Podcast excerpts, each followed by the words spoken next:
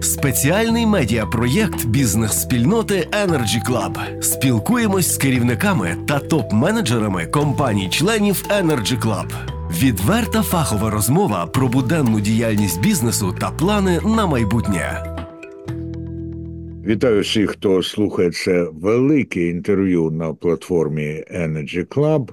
І сьогодні наш співрозмовник, віце-президент Energy Club Максим Немчинов. У нього дуже багато є в біографії важливого і цікавого. Зачепимо і це, звичайно. Але насамперед, пане Максиме, вітаю вас на цій новій для вас посаді. Сподіваємось на плідну і довгу співпрацю. І детальніше, за які напрямки ви на цій посаді будете відповідати? Добрий день, пане Андрію. Добрий день е, усім слухачам, хто знайде час послухати. Е, ну, по-перше, дуже дякую за привітання. Е, це дійсно для мене ну, нова посада і новий вид діяльності, достатньо відповідальний.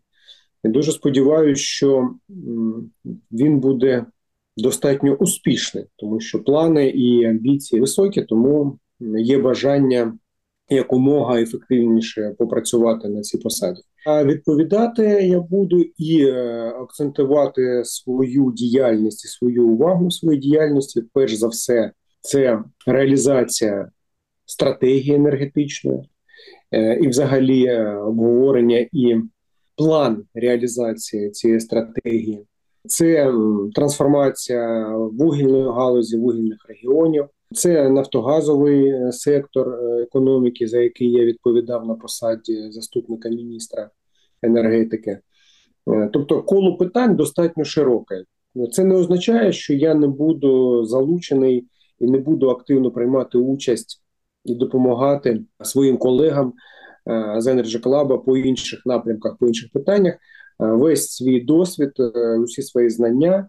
Е, я планую застосувати е, для того, щоб ми дійсно досягли е, гарних результатів, тим більше в такий важкий час були готові, і наша енергетична система, наша енергетика була готова працювати як в умовах війни, так і в повоєнній Україні для нашого розвитку, для нашого процвітання і для того, щоб наша економіка була дійсно забезпечена енергетикою як найякісніше. Пане Максиме, от я звернув увагу, що у вас дуже часто зустрічається слово достатньо, достатньо успішно, достатньо важливе, і тут раптом процвітання. Тут суперечності нема у вас? Я думаю, що ні, тому що, е, ну, по-перше, достатньо це ж оціночне судження. У кожного своє достатньо. От, будь ласка, поясніть, що для вас є достатньо? Для мене достатньо це тоді, коли ти ну, наприклад, є в тебе якась там амбітна ціль, амбітна мета. І коли ти її досягаєш і і розумієш, що ти можеш далі рухатись, тобто е, не можна досягти і зупинитись. Е, цього повинно бути достатньо для того, щоб вона слугувала е, сходинкою в подальшому русі, тобто, щоб завжди залишався потенціал. Отой необхідний мінімум, плюс ще якась частина, яка дозволяє нам далі рухатись, далі розвиватись і далі щось будувати. От тоді я вважаю, що е, наші дії були достатньо ефективними, достатньо правильними і достатньо результативними. Ну що ж, такого пояснення мені достатньо для розуміння того, про що зараз говорить Максим Невчевнов. Але позаяк ви згадали про амбітну мету, то яка ваша амбітна мета, а може кілька цілей саме от як віце-президента Energy Club. Велике інтерв'ю. Найголовніша мета е, це зробити, щоб Energy Club, він і зараз достатньо вагомий гравець е, в енергетичному секторі, а щоб е, він став не тільки вагомим гравцем в енергетичному секторі, щоб це дійсно була така площадка, була така організація яка дуже авторитетна в цьому, яка пропонує е, і допомагає е, правильні рішення для країни, е, яка допомагає їх втілювати і реалізовувати в життя, тобто, щоб це. Був абсолютно робочий механізм. Дивіться, от якщо, наприклад, Міністерство енергетики воно відповідає за формування політики да, в сфері енергетики. НКРЄКП це регулятор в сфері енергетики та комунальних послуг то е, було б непогано, якщо Energy Club це був би такий, знаєте, така площадка, яка допомагає і одному і іншому і формувати, регулювати з точки зору зв'язку з бізнесом, з точки зору зв'язку з компаніями, і з точки зору правильності цих політик і цього регулювання. Такий, знаєте, триумвірат міністерство, НКРЄКП і організація, яка об'єднує бізнес-спільноту енергетичну, яка допомагає органам влади правильно формувати і реалізовувати свою політику. Але з історії ми знаємо, що в тріумвіраті обов'язково потім розпалювалося суперництво і закінчувалося це диктатурою. У кого найбільші шанси в цьому тріумвіраті? На зараз е, найбільші шанси у НКРЄКП, виходячи з тих повноважень, які в них є, виходячи з того е, нового закону про реміт, який проголосований вже імплементується, і тих зобов'язань, які в нас є перед е, європейською комісією, Energy Community і так далі. Тобто, це в першу чергу, звичайно, по повноваженнях це НКРЄКП. Велике інтерв'ю. Максим Немчинов, віце-президент Energy Club, наш співрозмовник у великому інтерв'ю. І враховуючи ваш досвід і спеціальність юриста, і роботу в державному і в приватному секторі, і на відповідальних державних урядових посадах, якою загалом ви бачите енергетичну стратегію України зараз? В першу чергу наша стратегія повинна бути на зараз. Це стратегія вижити.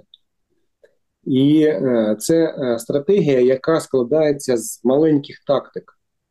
Тому що зараз будувати якісь е, далекоглядні стратегії, якісь далекоглядні плани, ну це не зовсім правильно, тому що насправді ми не знаємо, що буде завтра, і як завтра нам буде складно або не дуже, як ми будемо захищати свою систему, і дякуючи ЗСУ і нашим чудовим ППО, які за останній рік просто неймовірні речі зробили і захистили нашу енергосистему ну дуже і дуже потужно.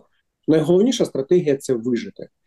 Е, другий пункт в цій стратегії е, повинен бути забезпечення нашої економіки, нашої енергетики власним ресурсом для того, щоб бути дійсно е, незалежними і повністю з точки зору енергетичної безпеки збалансованими, щоб ми на 100% використовували свій ресурс, який в нас є. Я розумію, що його не вистачить 100% забезпечити потреби енергетики, але сам ресурс, який ми маємо, ми повинні використовувати на 100% і використовувати його максимально ефективно. Це такі головні е, речі в цій стратегії. Ну і звичайно, що ну, третя частина в цій стратегії ми повинні.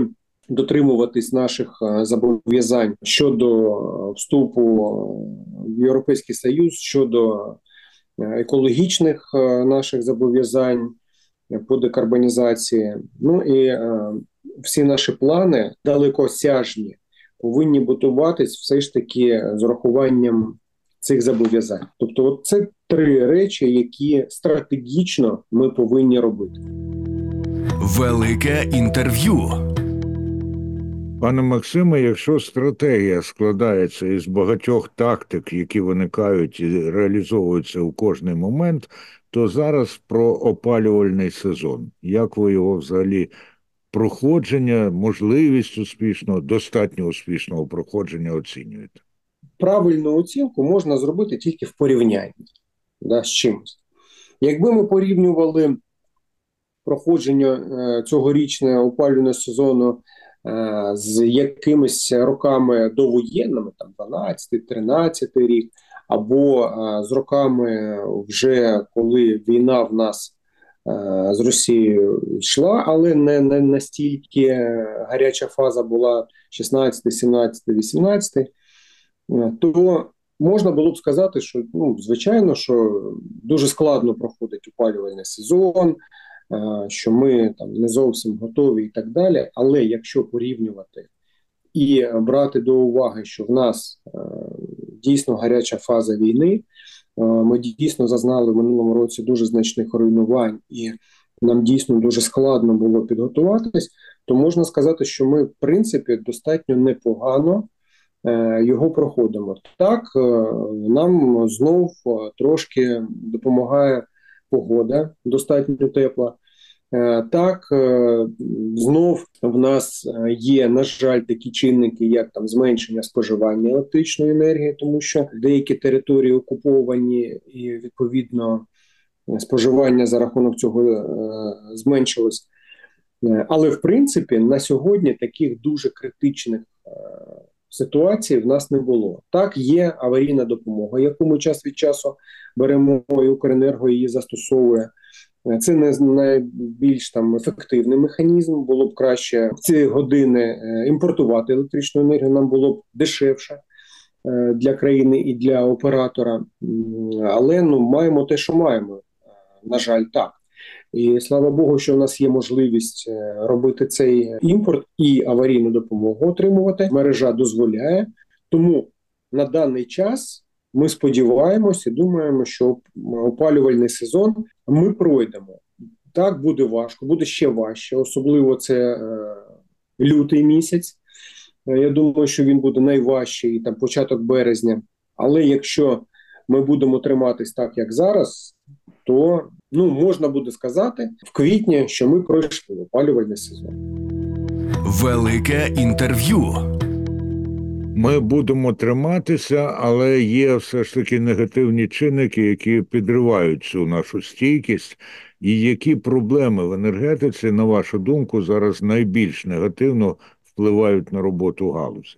Найбільш негативно впливає війна і впливають постійні обстріли е, і е, постійні руйнування і неможливість відновити е, так, як було раніше, або побудувати краще. Е, Це найголовніше. А якщо казати про суто внутрішні проблеми і там ринкові проблеми, то звичайно це застосування аварійної допомоги замість імпорту, це здорожчання, це е, прайскепи, які обмежують цей імпорт, е, це неплатежі на ринку електричної енергії, які досягли вже там понад 120 мільярдів загальна заборгованість. Це некоректно працююче ПСО е, на ринку електричної енергії, та в принципі і на ринку газу так само. Е, Це теж не найкращий варіант. І я хочу сказати, що дійсно е, ті рекомендації, які нам надають наші європейські і заокеанські партнери стосовно скасування цін пільгових для певних верств споживачів, вони правильні, але їх треба ж е, зробити не тільки скасувати пільгові ціни. Одразу треба вводити е, монетизовані субсидії для того, щоб захистити вразливого споживача, для того, щоб не дати початися якимось негативним е, наслідкам, тим, більше взимку.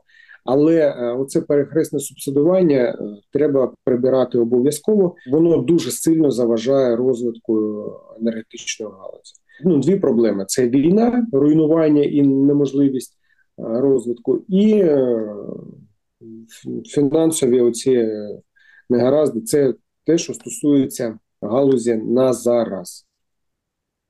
Ну, якщо війна як негативний чинник, очевидно, напевно, всім, то е, справді до Максима Немчинова ми звертаємось по експертну оцінку інших чинників, які, окрім як фахівцям, можуть і не впадати в око рядовим споживачкам і споживачам. І ви згадали про європейських і заокеанських партнерів. От в Євросоюзі заявляють, що на рік ще продовжать дію надзвичайних заходів в енергетиці. Що це заходи таке, і наскільки Україна може і готова до них долучитися? Спочатку давайте скажемо, що це за заходи. Да? Ну, в першу чергу, це координація закупівель газу та допомога держав-членів ЄС одна одній у разі потреби, саме забезпечення природного газу, закупівлі, зберігання і так далі. Е, Це прискорене розгортання інфраструктури відновлювальних джерел енергії. От. І це механізм е, ринкової корекції цін, е, покликаний запобігти їхнім надмірним коливанням, щоб не було таких ситуацій, як було в минулому році, коли ціна на природний газ досягала там майже 2 тисяч е, за тисячу кубометрів. це отакі заходи. Ну, так як ми не є членами Євросоюзу, ми не можемо до всіх заходів долучитись. Тобто ми можемо це робити паралельно. Ми активно залучені е, до ринку газу е, з точки зору ну там координація закупівель і зберігання. Тобто, ми залучені в цій частині в якості Е, країни, яка може надавати послугу зберігання природного газу. У нас найбільше в Європі підземні сховища. Тобто, в цій частині ми долучені дуже активно з точки зору е, розгортання інфраструктури відновлюваних джерел енергії.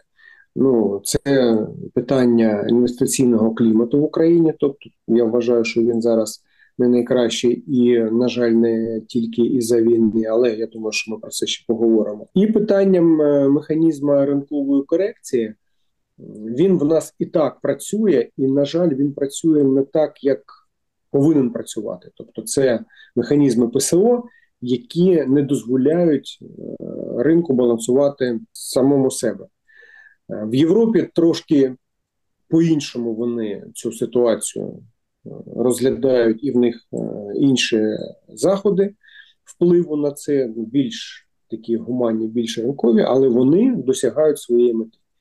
Я думаю, що ми теж до цього прийдемо, але нам треба розібратися з ПСО і розібратися з цими пільговими цінами в першу чергу. От такі заходи європейські на сьогодні вони продовжили дію на рік. Велике інтерв'ю. Пане Максиме, ви згадали вже про газ, і це, звісно, слово, яке всім українкам і українцям знайоме в різному вимірі. І Хто тільки не говорив про нашу газову залежність і так далі. і так далі. Нещодавно єврокомісар з енергетики Кадрі Сімсон заявила, що транзит російського газу через Україну за рік припиниться. Як ви оцінюєте от перспективи зупинки цього транзиту, чому ця заява походила з-за кордону, а не від нас, і як оця е, зупинка вплине на роботу нашої газотранспортної системи?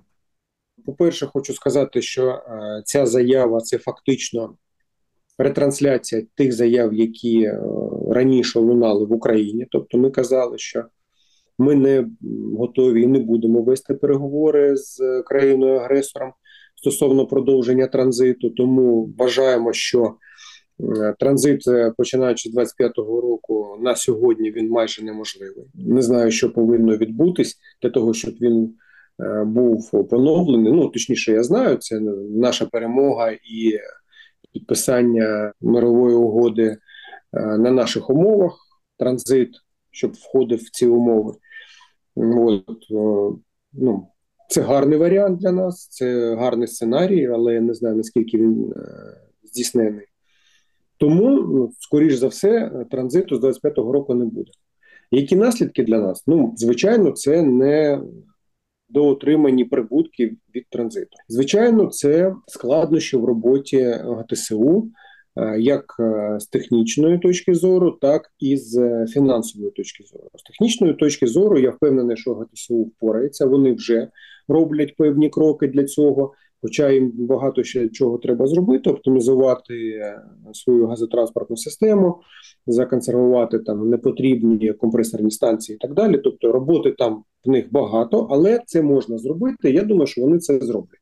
Там працюють фахівці, які знають, що робити, вміють, і в принципі вони це роблять. З точки зору фінансової сторони, це виклик, тому що їм доведеться.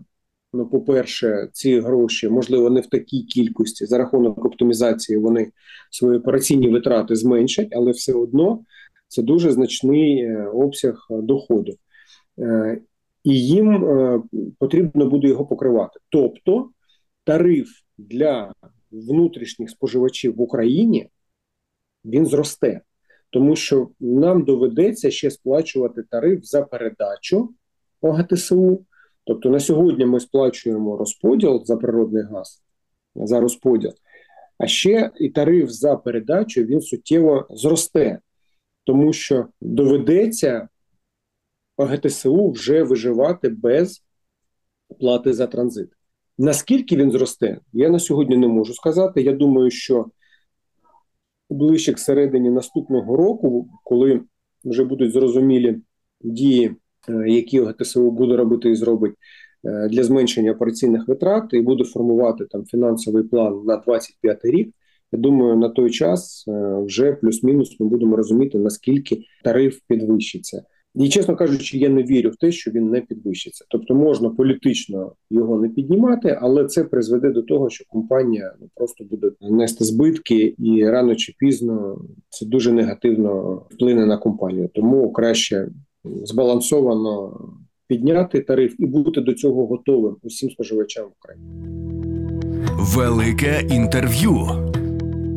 Пане Максиме, є думка, що росіяни доти не чіпають нашу газотранспортну систему, доки відбувається транзит. А як тільки припиниться, то вони завдадуть по ній нищівних ударів. Як ви розцінюєте таке міркування, і що робити, якщо воно почнеться? По-перше, я з цим погоджуюсь. Це дійсно так. Це дуже вирогідно, що нема обстрілів по газотранспортній системі, тому що здійснюється транзит. По-друге, на прикладі обстрілів іншої енергетичної інфраструктури е, ми вже розуміємо, як нам захищати або як нам протидіяти цим обстрілам. Тому я е, дуже сподіваюся, що ГТСО не буде гаяти час і буде робити все можливе для того, щоб і фізично захистити найбільш важливі, найбільш вразливі ділянки е, своєї інфраструктури. Ну і також е, наше ППО з часом воно становиться сильніше і сильніше.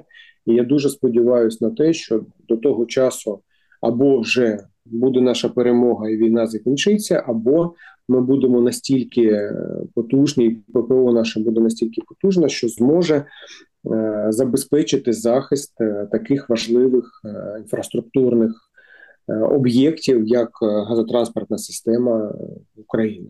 І я думаю, що наші закордонні друзі, закордонні колеги це чудово розуміють і допоможуть нам. Додатковими засобами ППО для того, щоб підготуватись до наступної зими і захистити ще додатково до електроенергетичних об'єктів інфраструктури ще й газові об'єкти. І ви згадали про те, що ми вже маємо цей гіркий досвід, а в той же час і корисний. Ну, парадокси війни та того, як росіяни намагалися зруйнувати нашу енергетичну структуру, енергетичну систему, дещо їм вдавалося, але в цілому витримали, і тим не менше багато було пошкоджено наших енергооб'єктів. Як має відбуватися відбудова енергосистеми? Які є приклади сучасних технологій, які в Україні можна застосувати? Звичайно, що відбудова, на мою думку, повинна відбуватися з урахуванням наших ресурсів, з урахуванням того, чим ми можемо забезпечити нашу генерацію, чим ми можемо забезпечити нашу енергетичну систему. І відштовхуючись від власних сил, від власних ресурсів, треба і планувати відбудову. При відбудові треба використовувати найбільш сучасні і найбільш екологічно безпечні технології для того, щоб ми е, наше зобов'язання виконували і були в тренді е, в світовому е, щодо декарбонізації. Тобто, навіть якщо це буде будівництво нових блоків теплової генерації на вугіллі можна будувати ці блоки з застосуванням там найсучасніших технологій, е, які е, допоможуть звести майже до нуля вплив на екологію. Такі технології є, вони не дешеві, але вони є. Вони працюють і, в принципі, вони е, достатньо ефективні. Те ж саме стосується і в будь-якої там іншої генерації. Атомна генерація зараз дуже суттєво розвивається і е, малі модульні реактори. Я переконаний, що це питання там найближчих кількох років е, буде е, вже ну там достатньо технологія ця доступна і можна буде її використовувати і будувати такі реактори достатньо швидко, скажімо так. також треба звертати увагу на наші мережі, тобто на розголуженість мереж, і безумовно управління попитом через Smart Grid і через зараз ну такий тренд у нас да в країні, що нам треба робити розподілену генерацію і так далі. Звичайно, це непогано, це правильно. Треба робити розподілену генерацію, але для того, щоб вона якісно працювала і щоб в нас е, енергетична безпека була на е, високому рівні. Нам поруч з розподіленою генерацією треба робити дуже розголужену і якісну е, систему мереж, тобто мережеву систему з застосуванням смарт-гридів тоді дійсно в нас буде дуже сучасна енергетична система, яка буде спиратись на власний ресурс. Велике інтерв'ю. Які перспективи ця система матиме на зовнішньому ринку? От спочатку повномасштабного російського вторгнення частка Росії на європейських енергетичних ринках істотно скоротилась буквально за е, вчора чи сьогодні зранку я читав, що Німеччина вже остаточно від російського газу відмовляється, переходить на норвезький. Але що нам потрібно зробити, щоб цим скористатися і збільшити на європейських ринках свою частку? Наскільки це можливо? Це абсолютно можливо. Якщо ми будемо е, казати про природний газ, у нас дуже великі запаси в Україні. Ми можемо їх розвивати, можемо збільшувати видобуток природного газу, е, більш ефективно його використовувати на внутрішньому ринку для того, щоб перетворитись з країни, яка імпортує природний газ, в країну, яка експортує надлишки природного газу. Це абсолютно можливо. Тобто для цього в нас є всі можливості. Те ж саме в нас стосується і електричної енергії. Ми можемо її виробляти більше ніж нам потрібно. Тобто ресурсу для цього в нас досить, і на даний час е, мережі нам дозволяють це робити. По перетинах ми, ми, ми можемо як імпортувати, так і експортувати електричну енергію. Якщо ми будемо будувати сучасну генерацію, а також розбудовувати перетини і е, більше інтегровувати нашу енергетичну систему в європейську, то в нас є абсолютно всі можливості технічні е, це робити і нарощувати в подальшому експорт електричної енергії, експорт енергоносіїв, природного газу, біометан. У нас дуже серйозний ресурс е, і перспектива по ньому. Е, але для цього нам треба. По-перше, створити якісний інвестиційний клімат в Україні, який дійсно буде захищати інвесторів, який дійсно буде дозволяти нам запрошувати залучати інвестиції. А це в першу чергу недоторканість приватної власності, це е, незалежність судів, е, це незалежність правоохоронних органів і невтручання в господарську діяльність компаній. Тобто, в цьому аспекті в нас дуже багато роботи нам треба зробити і причому якомога швидше, якщо ми дійсно хочемо зайняти е, це місце країни-агресора на європейському ринку і зайняти його якісно і надовго, то нам це треба вже починати робити. Тобто, у нас є усі можливості для цього. Максим Немчинов, е, віце-президент Energy Club, на початку нашої розмови сказав про інвестиційний клімат. Я ще скажу і дотримав свої обіцянки, а ще я от уважно, уважно слухав пана Максима, і сам я цього слова не вимовив, і він його не вимовив. А його треба згадати це слово вугілля. Яка роль вугілля зараз? Я вам наведу маленькі приклади з своєї галузі засобів масової комунікації, коли в Україні казали радіо, ніхто не слухає, його не треба розвивати настала війна, оця повномасштабна, і на окупованих територіях радіо часто залишалося єдиним джерелом отримувати інформацію із е, вільної території. Приблизно така сама картина була і з друкованими газетами, отими районками, які теж давно відспівали. А коли відбулося звільнення захоплених ворогом територій, то люди читали ці газети, тому що про Вашингтон і там Київ вони знали з інтернету або телебачення, а про село за 5 кілометрів ні. Наскільки вугілля зберігає свою значущість і наскільки є перспектива, ну бодай утримати на тому рівні, на якому зараз є, а може й розвивати. Велике інтерв'ю. Е, Ну, дуже дякую за це питання. Я, чесно кажучи, навмисно його обходив, тому що Не вдалося. не вдалося. Да. Я вам за це дякую, тому що не можна про це мовчати, треба про це говорити насправді. І минулу зиму, і цю зиму ми е, проходимо і пройдемо в першу чергу завдяки тому, що в нас є власний видобуток і є власне вугілля, яке забезпечує теплову генерацію. І не зважати на це ми не можемо в будь-якому випадку. Е, Я вам скажу свою думку, що без вугільної генерації, без власного видобутку вугілля, е, ми не зможемо себе забезпечити в повному обсязі електричною енергією, ну принаймні, як мінімум, до 40-го року, а можливо навіть і більше.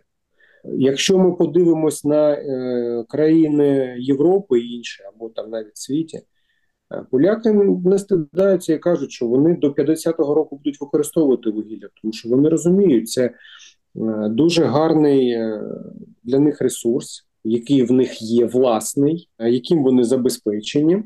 Це е, гарне резервування в енергетичній системі з точки зору резервогенерації, тому вони не планують відмовлятися. Так, сучасні технології, так, е, екологічні норми, звичайно, це треба робити.